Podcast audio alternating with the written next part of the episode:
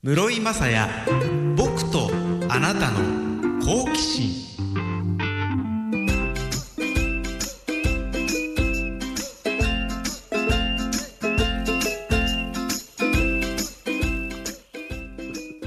アニワセヨハイサイ。韓国プロ野球の伝えて室井雅也です。室井雅也僕とあなたの好奇心。この番組は図書出版論争者の提供で沖縄市の FM 講座 76.1MHz から生放送でお届けしています。YouTube ライブアーカイブツイキャスでも動画付きでお楽しみください。ポッドキャストでも配信しています。今ツイキャス YouTube ライブでご覧の方はまたかな？って感じかもしれませんけれども。今日はですね、まあ、スタジオからいつも通りお届けをする予定だったんですけれども地元の方はもう今ニュースだったり外のお天気の様子なんかで当然そうだろうなと思ってらっしゃるかもしれませんけども台風の影響でね空の便が軒並み欠航ということで。で今日僕が関東から沖縄に行く便は飛んだんですよ。なんで乗ろうと思って空港に行く途中に明日の便の欠航の連絡があって。だからまあ今日行ければ行けたんですよね。行くのは行けたんですよ。じゃあ行ったところで明日帰れない。でその次の便もうなんか金曜日も結構満席で土曜日になっちゃうとかいう感じで。でまあそのまま沖縄にいてもいいんですけどそうするといろいろね他のスケジュールもあるしあとはそのあんあの宿泊費とかもかかっちゃうしまあこれはしょうがないのかなと思って。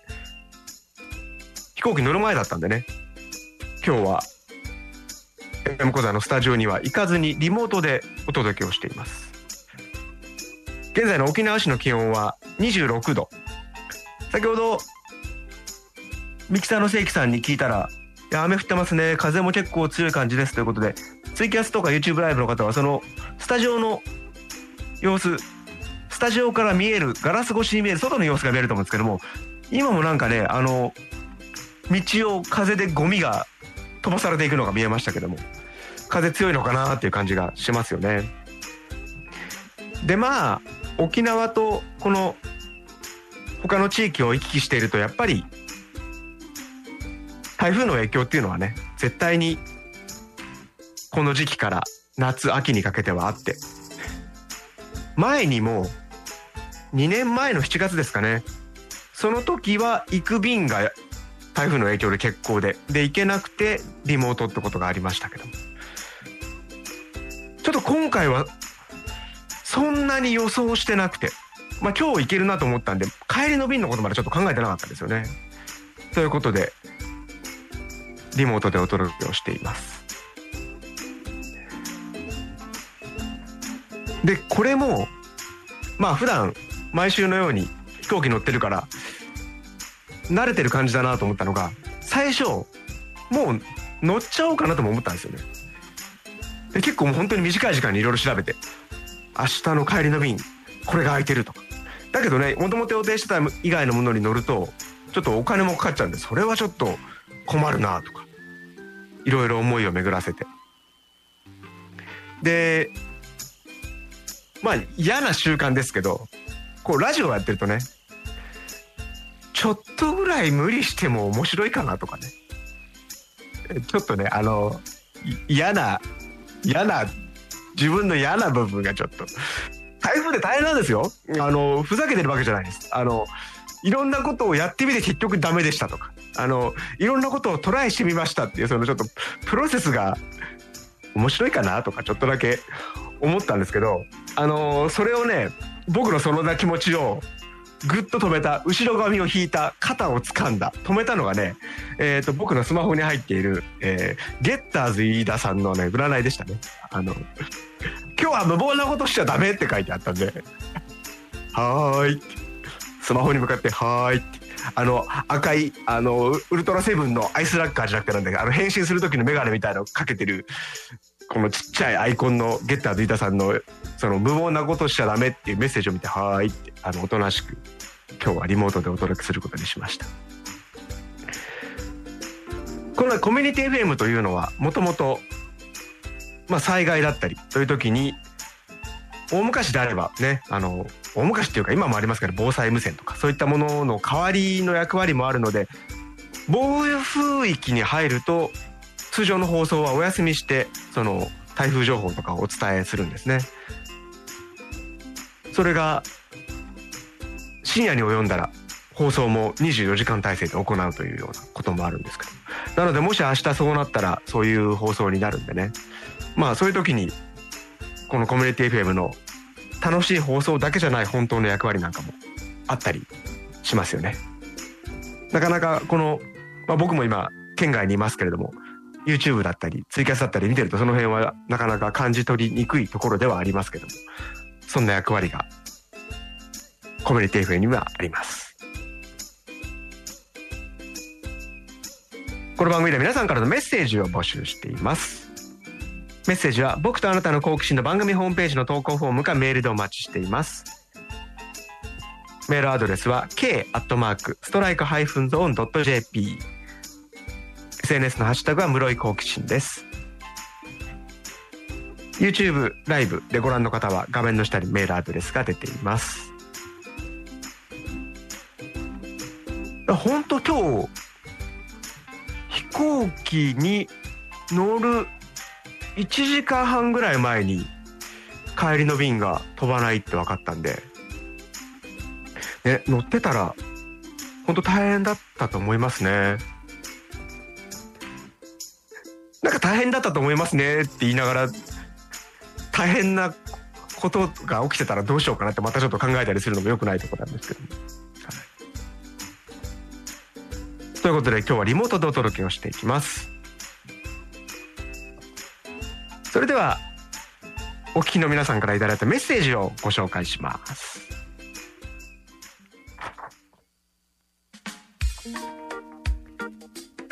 今週のメッセージテーマはご当地スーパーの好奇心。ご当地スーパー。なんか改めて思ったのがご当地スーパーとかっていう表現なんかいいですよね。だって普通に英語でも通じるような言葉で言ったら多分ローカルスーパーとか地域スーパーとかまあその辺でしたけどご当地。なんかこの日本語特有の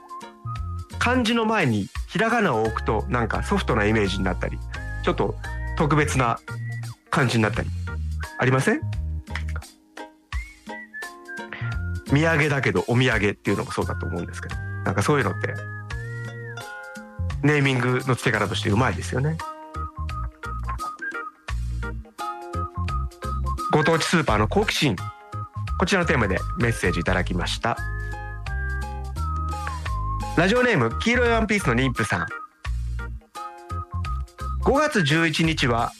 ご当地スーパーの日だとか。5月11日5等1ですね。ああ素晴らしいですねこの番組5月10日先々週先々先週放送した時ねあの後藤の好奇心でやりましたからね。いやもうご当地スーパーの日が翌日だって知ってたらねその日にやってたかもしれないですね。でご当地スーパーの日5月11日。全国ご当地スーパー協会という団体があること。この黄色いワンピースのニップさん知ったんですって。でご当地スーパーグランプリも開催されていますね。ということです。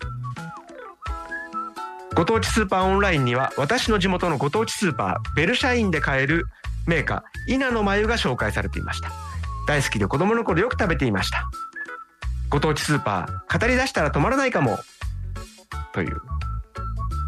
そう。ご当全国ご当地スーパー協会っていう団体があるんですよね。何でもありますよね。すごい。多分世の中探せば何でもあるんですよ。ね。沖縄の路線バスの本とか沖縄のコミュニティ FM の本とか絶対あるんです。よ。でこのご当地スーパーグランプリっていうイベント調べてみました。これはそのご当地スーパー協会のホームページのところで申し込めるんですけども次戦でエントリーなんですね。だからスーパーの方が「おうちのこの商品人気だからちょっとエントリーしてみよう」と言ってエントリーをしてでこの全国ご当地スーパー協会のインストラインスタグラムにその商品の写真が載っかったのを見てその投稿に対して「いいね」とかコメントがついたものを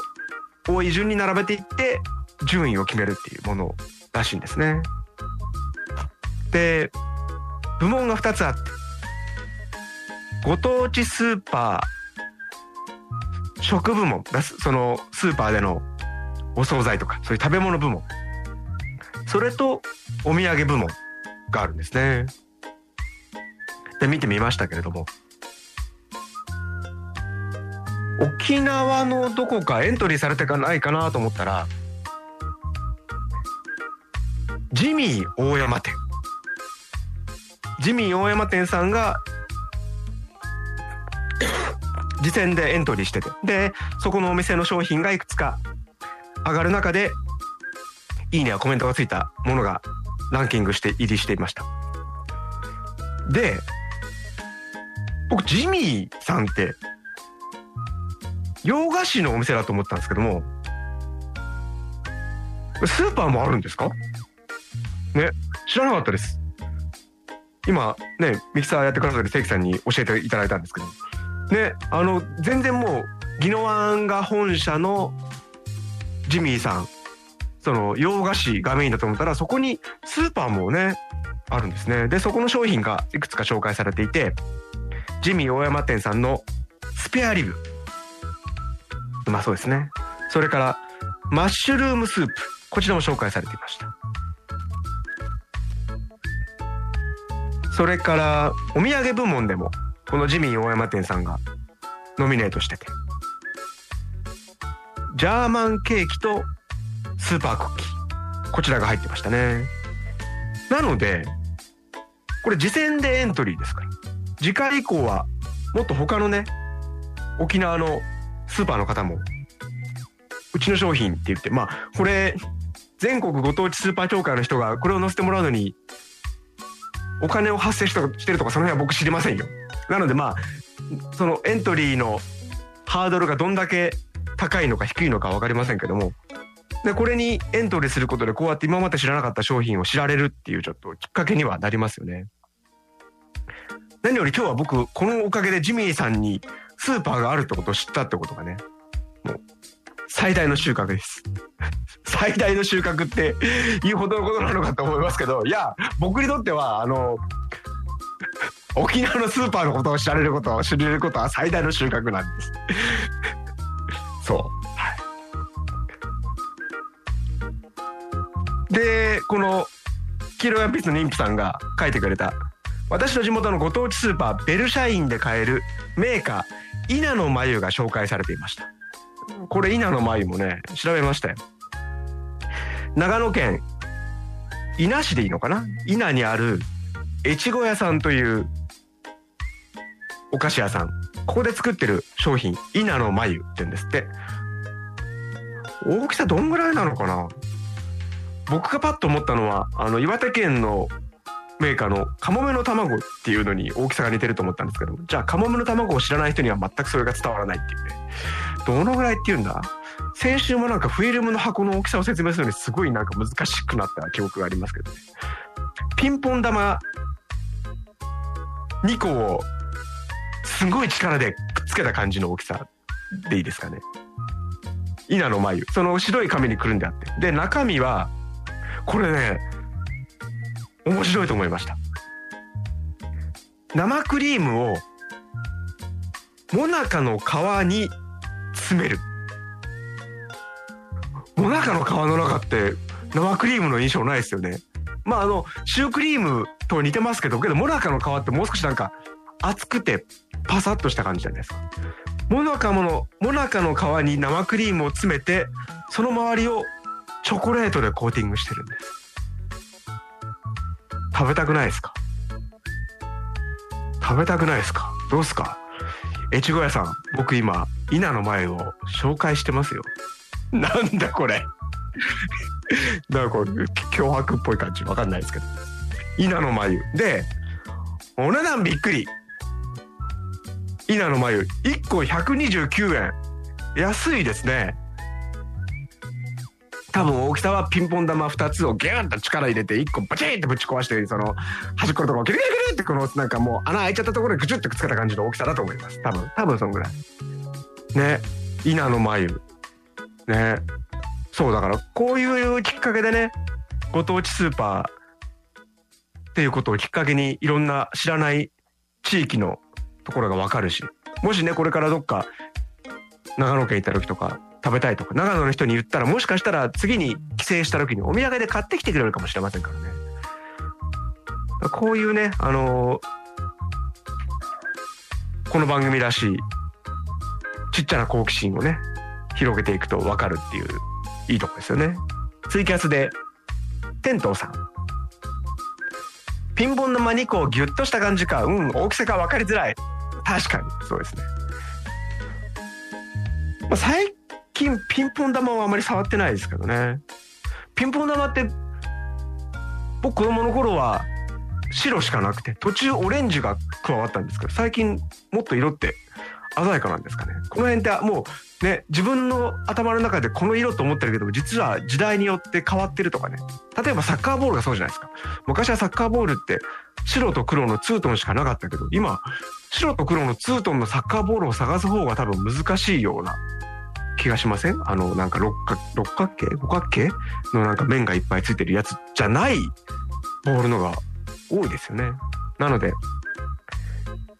これがスタンダードと思って話すと結構違ったりするのでただ大きさは変わってないでしょうねピンポン玉。続いてメッセージテーマ。ご当地スーパーの好奇心。ラジオネーム外野守備さん。東京のスーパーは大規模で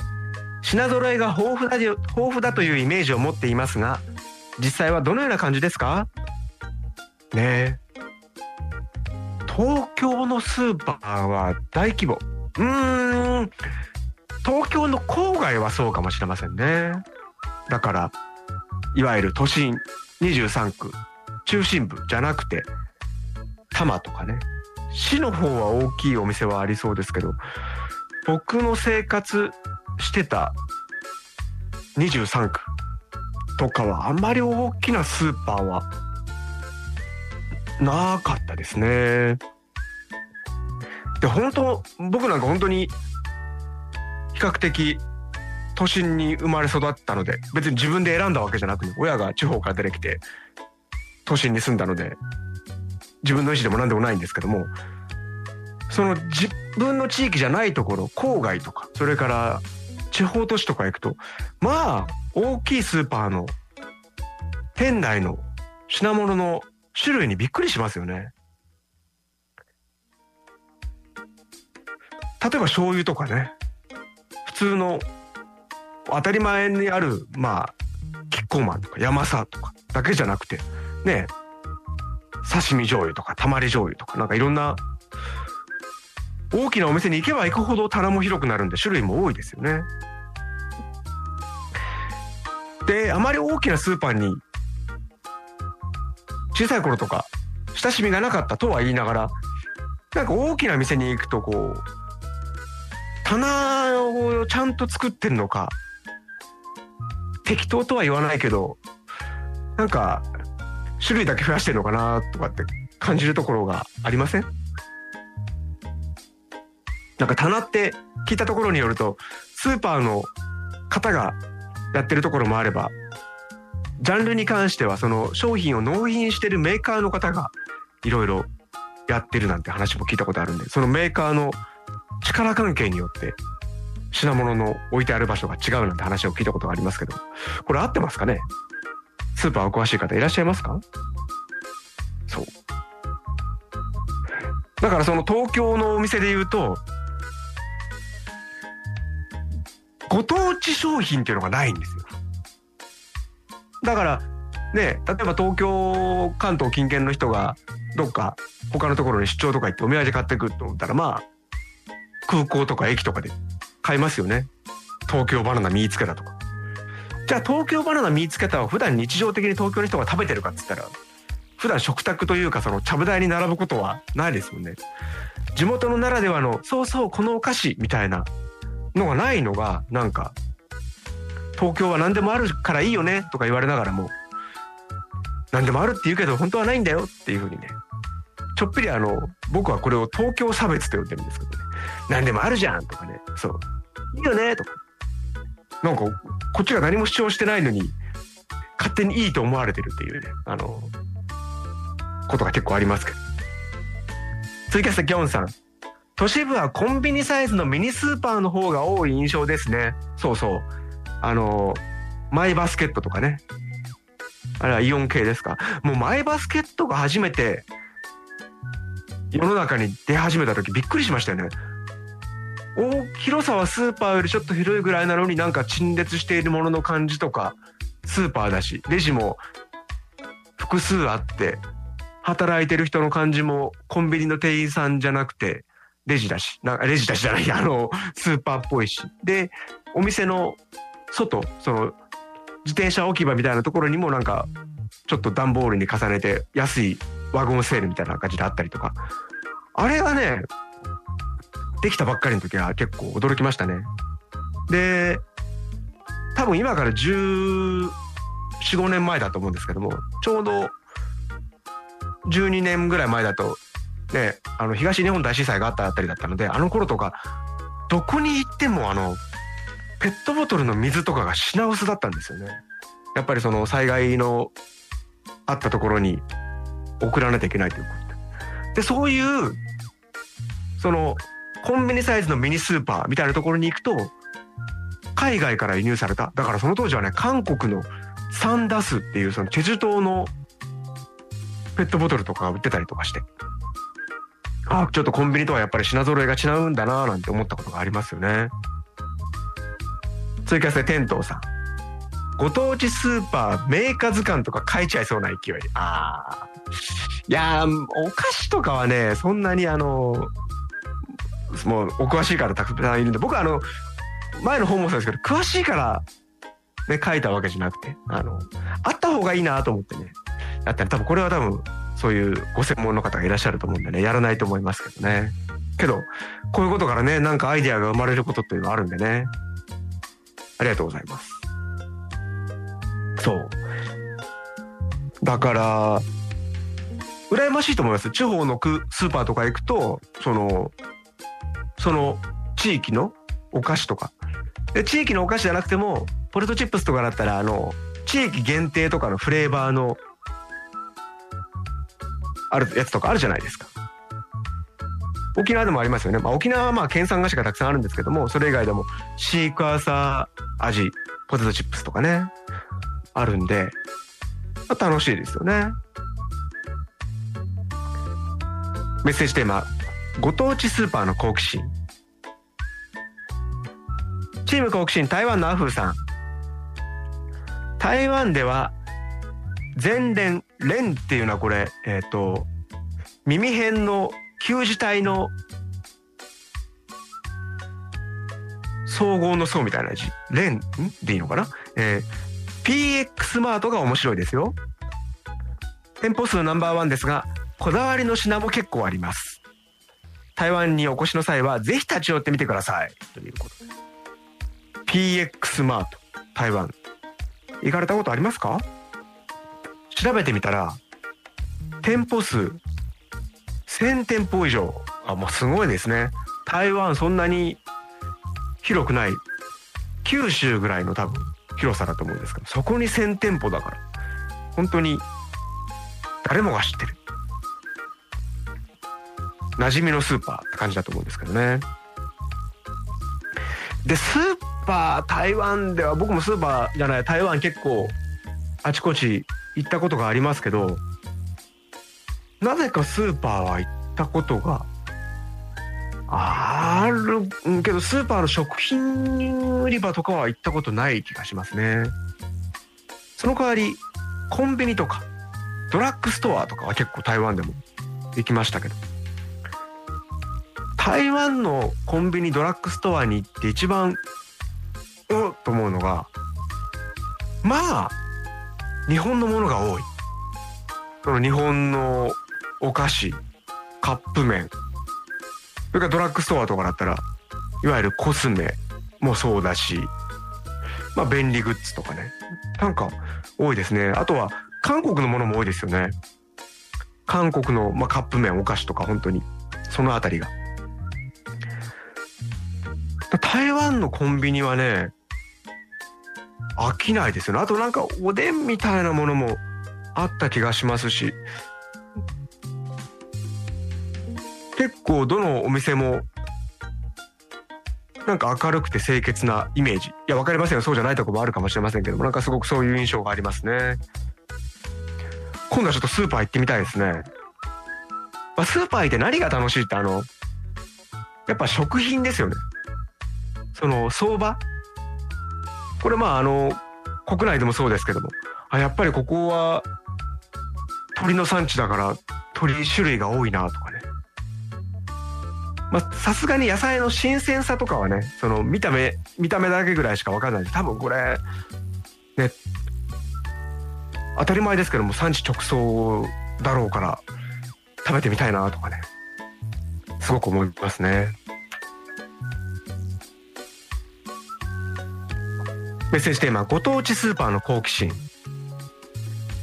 でまあ沖縄にも沖縄の地元のスーパーあるんでね。ちょっとそれ調べてみましたよ。で今日放送まあ今日リモートでやってるんでスタッフの皆さんとか会ってないんですけども先週とかちょっとちょろっと話を聞いたところ。まあ大きく分けて沖縄の大手スーパーチェーンと言われるところは5つの会社がありますね。一つが三栄さん。カタカナで三栄さん。この FM 小座からも近い中野町に三栄中野町タウンとあって、まあ、僕はこの間も言いましたがそこに行けばもうどこに物が分かる。もう 今頭にコンソメが切りましたけども。三栄ではコンソメは買ったことがないんですけども多分コンソメの場所も多分分かりやすいところにあると思います。三栄さんが71店舗。おそらくここが沖縄のスーパーチェーンの中で一番多いんじゃないですかね。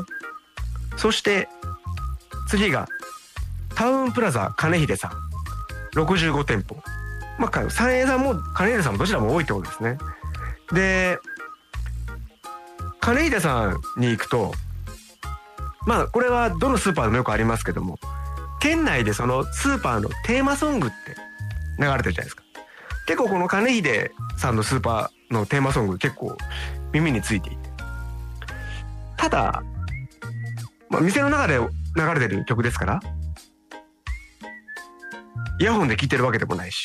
ですそんなにねあのスピーカーが近いところに必ずいるわけでもないし完璧にこう歌詞を聞き取れるってことはまあそうないわけですよ。なんでさらっと聞いてで不意に思い出して口ずさもうと思っても歌詞はパーフェクトに覚えてないっていうケースがまあほとんどですよね。まあ歌詞をパーフェクトに覚える必要があるかってところもまたありますけど。ただその耳に残るフレーズとしてこの金秀さんの場合だと「友達しよう」タウンプラザ金秀っていう曲なんですけど、友達しようって、え、本当に友達しようって言ってんのかなってすごくちょっと疑問に思っちゃって、言葉としては友達しようはおかしいじゃないですか。なんか、だっただった、しよう、え、しようが後にあって、友達じゃないとしたら俺は何と聞き間違えたんだろう。すごい気になっちゃって。と思ったらあの世の中には同じように思ってる人がいて友達しようって言ってんのかな？とかあの皆さんぜひあのツイッターの検索のところで友達しようスペース金秀で検索してみてください。同じようにあれは友達しようって言ってんのかな？っていうね疑問に思ってる人がいますから。そこまで行くとじゃあその前なんて言ってんだってやっぱりあの全ての歌詞が気になるのがもうこれはね僕とあなたの好奇心って番組をやってるぐらいですからこれもう気になるじゃないですか。で当然あのヘビーローテーションで聞きましたねあの金秀さんのこの曲ね。でこの金秀さんの曲は著作権上どうか僕は知りませんよ。知りませんけど歌えますよ。あのね。ワクワクしよう、ドキドキしようっていうとこから始まるんですね。始まって。次が、のびのびしよう、ウキウキしようっていうね。そう。しようしようでこう韻を踏んでるんですね。でその後、安心納得、笑顔でエブリデイっていう。音は合ってるかどうか分かりませんよ。あのね、多分こんな感じ。で、その後に、友達しよう。タウンプラザ金秀っていうね。歌詞なんです。でやっぱり僕がその友達しようって本当に言うのかなって思ったように疑問に思ってる人がいて。でそれにちゃんと金秀さんの公式のツイッターがね今の曲プラス歌詞付きで返信を打ってました。なので僕これを探すことができたんですね。なのであのもう地元の人はねもう散々聞いてきたとか。私働いてるからもういいですって人ももう聞くのは家家で聞くのはいいですって方もいるかもしれませんけど。あの県外の方とかまだ金入れさん行ったことがないという方ちょっとこれ調べていただくとね聞けますから。友達仕様で会ってましたよ。でその店内に流れる曲で僕は昔から気になってる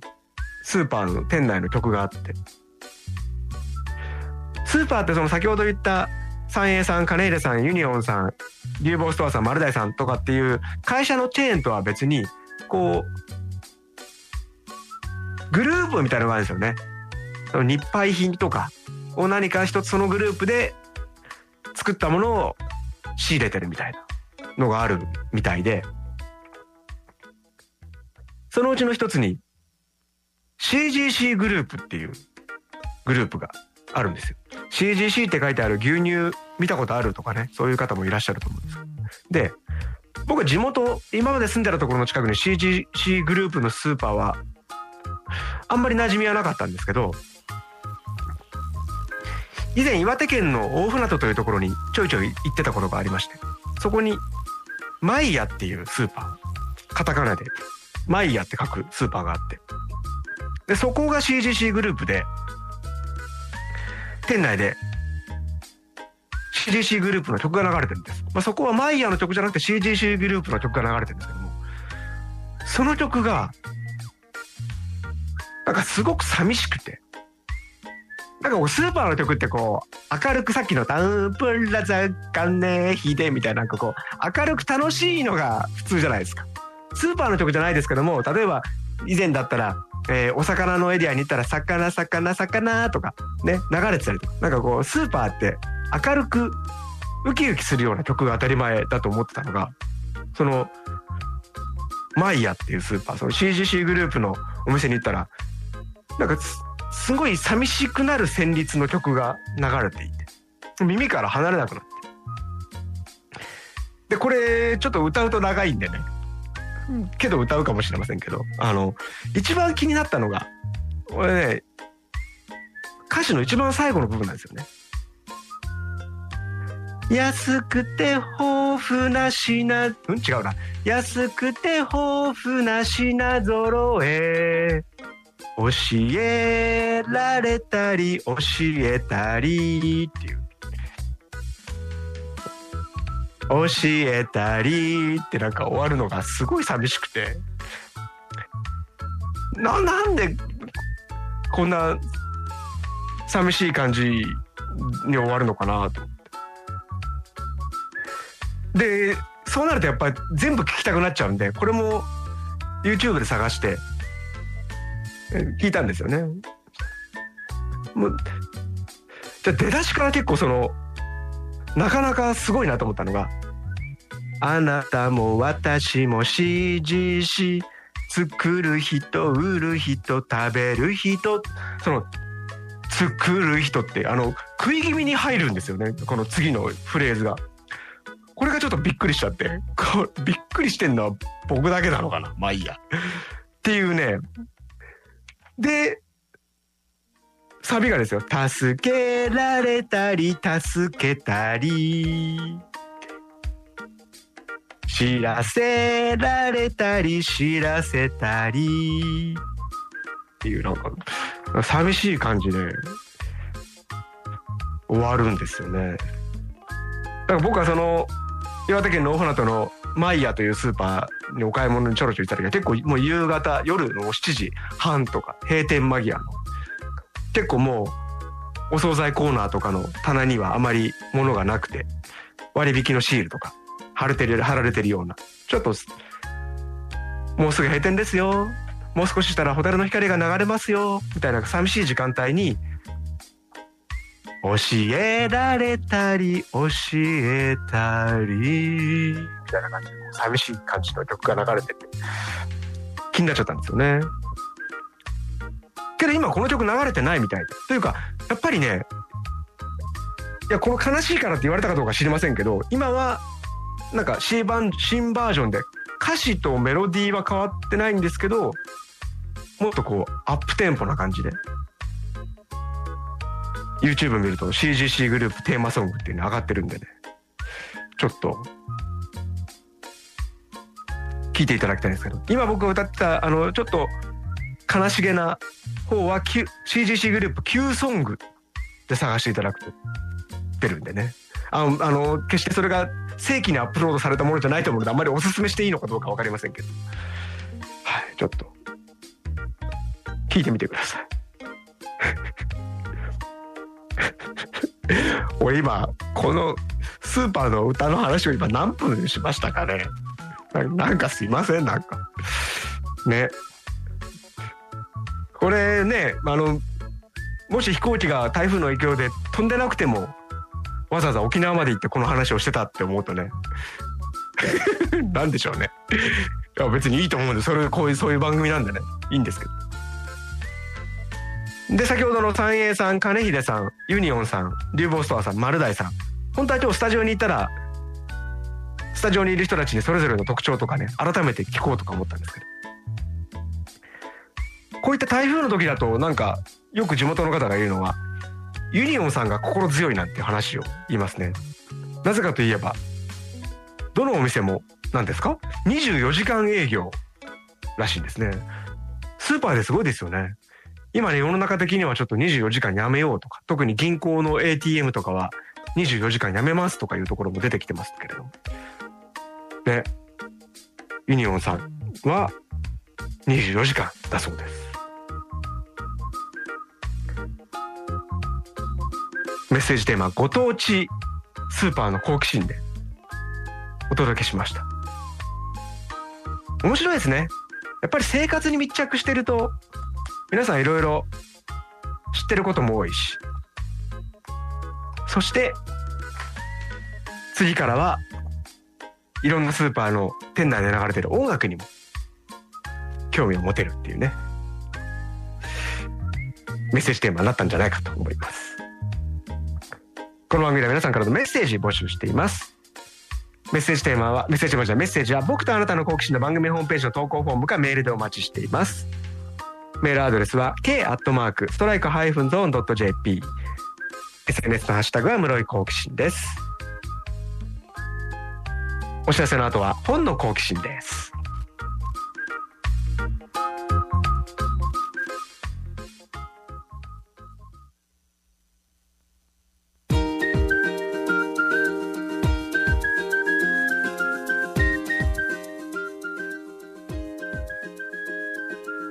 すぐります。図書出版論争者がお送りする本の好奇心です。沖縄市の FM 講座 76.1MHz から生放送でお届けしています。今日はリモートでお届けしています。今週は僕の編著書です。韓国プロ野球観戦ガイド選手名鑑2023をご紹介します。観戦ガイド選手名鑑というタイトルの通り全選手の写真と経歴それからコメント成績なども載ってるのに加えて韓国の10球団が使っている9つの球場のガイド写真や特徴入場料金アクセスとかも載っている一冊です。で、まあ、20年前にこの本を初めて作ってその時は別にまあ何も考えることなく観戦ガイド選手名鑑ってつけたんですけど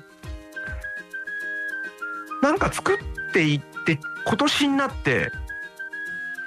来年はタイトル変えようかなって思い始めたんですよね。ななんでかっていうと、まあ、観戦ガイドも選手メーカーも載ってるんですけどもその他にもコラムもね17本載せてるんですよ。まあ、1年間ヤフーニュースをはじめその他の媒体に書いてきたコラムの中から、まあ、今読んでも面白いものとか選手の紹介になりそうなものとかをチョイスしてコラム載せてるんですけどとなるとなんか観戦ガイド選手名鑑っていうタイトルじゃなくて本当に今の韓国プロ野球それからこれまでの韓国プロ野球の歴史とかもなんか分かる本だなとちょっと改めて客観的に思ってタイトルを変えようかなと思ってるんですけどね。で自分で書いた本なんですけど選手メーカーその600、えー、590人のコメントを書いてるんで自分で何書いたかって覚えてないんですよね。なんで球場行って取材して試合を見ながらとか例えば若手選手とかこれどんな選手なんだろうと思って開いて背番号で探したこの選手か自分で書いたコメント見てへえこの選手って高卒1年目で去年開幕1軍果たしたんだ。とかへえスライダーとチェンジアップが持ち球なんだとか。自分で書いてることを見て知るっていうね。これ他の方はなかなかそんなに経験がないかもしれませんね、まあ、昔自分が書いた日記とか見てえ自分がこんなこと書いたとか思うことはあるかもしれませんけども。つい12か月前に書いたものなんですけど自分で書いたことをほとんど覚えてないんで自分も試合を見るときに役立つ一冊になってます。でコラムも手前味噌ですけど面白いです。その選手に直接聞いた話をメインに書いていてその選手の特徴とか、まあ、人柄だったりとかって伝わるようになってるなと思います。ただ本当にあの自分の本の自分のいいところを特に韓国プロ野球ってジャンルのが限定されるものを説明するのはまあ難しくて。なんかどうやってこの本手に取ってくださいって説明するのがいいのか20年経っても分かんないんですけどなんでまあ手に取った方がいろんな形でね進めていただけるのがベストだなと思いながら毎年やってる感じですね。はい。なんかあの本の紹介というかまあ自分の本なんで本を手に取った感想みたいな感じになりましたけど、はい、もしよろしかったら買うか買わないかは別としてあの書店さんで手に取っていただいてパラパラっとめくってみてはいかがでしょうか。韓国プロ野球観戦ガイド選手名鑑2023は僕室井雅也が編著者を編著者を務めています。図書出版労組社の発行で定価1600円プラス税で発売中です。書店さんの店頭や Amazon などのネット書店図書出版論争社のホームページ論争商店からもお求めになれます。今週は韓国プロ野球観戦ガイド選手名鑑2023をご紹介しました。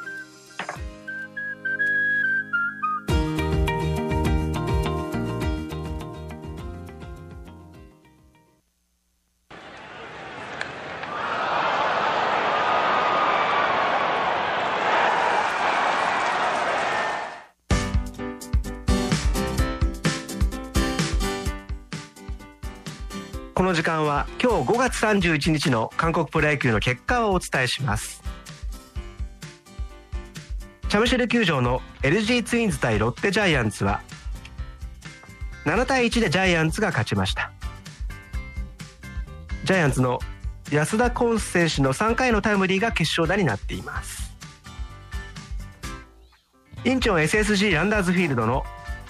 SSG ランダーズ対サムスンライオンズは3対2でライオンズが勝ちました。元阪神のオースンファン投手がセーブを挙げています。ハンファ生命イーグルスパークのハンファイーグルス対キウムヒーローズは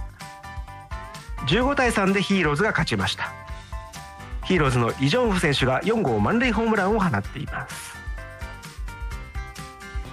クアンジュケアチャンピオンズフィールドのキアタイガース対 KT ウィズは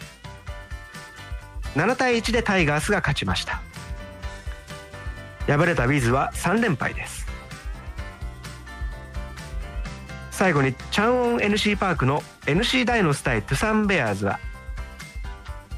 3対2でベアーズが勝ちました。ベアーズは連敗を止めています。詳しい結果については韓国プロ野球応援サイトストライクゾーンまたはヤフーニュース個人の室井雅也配信の最新記事をご確認ください。以上5月31日の結果でした。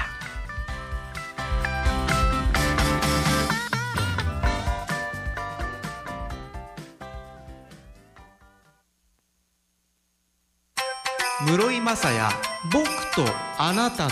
好奇心。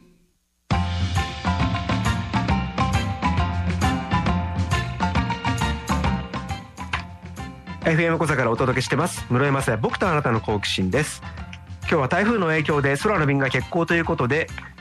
スタジオには行けずリモートで生放送をお届けしています。先ほどの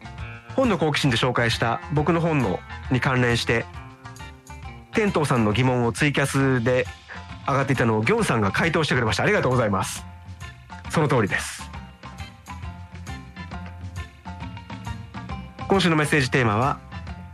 ご当地スーパーの好奇心。ツイキャスで NUJ from 横浜さん。岩手県といえば先ほど僕は岩手県の大船渡の話をしたんでね。岩手県といえばラジコプレミアムを通じて IBC ラジオで知ったけどホームセンターサタデーの CM ソングがいいなと思いました。へえいいですね。ちょっと今ねそういうの調べれば聞けるのでちょっと聞いてみましょう。ホームセンターサンデーさん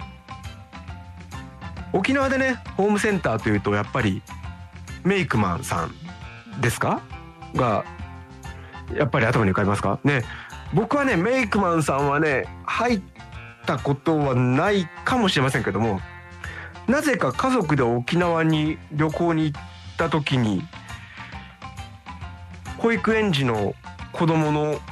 お土産で胸にでっかくメイクマンさんの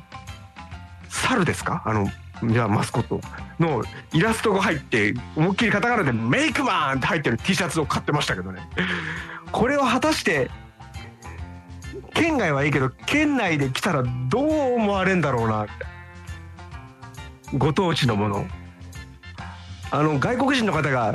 「東京!」って書いてる T シャツを東京で着てる感じに近いもんですかねそう「メイクマン!」ってカタカナででっかく書いてある猿のイラストの T シャツ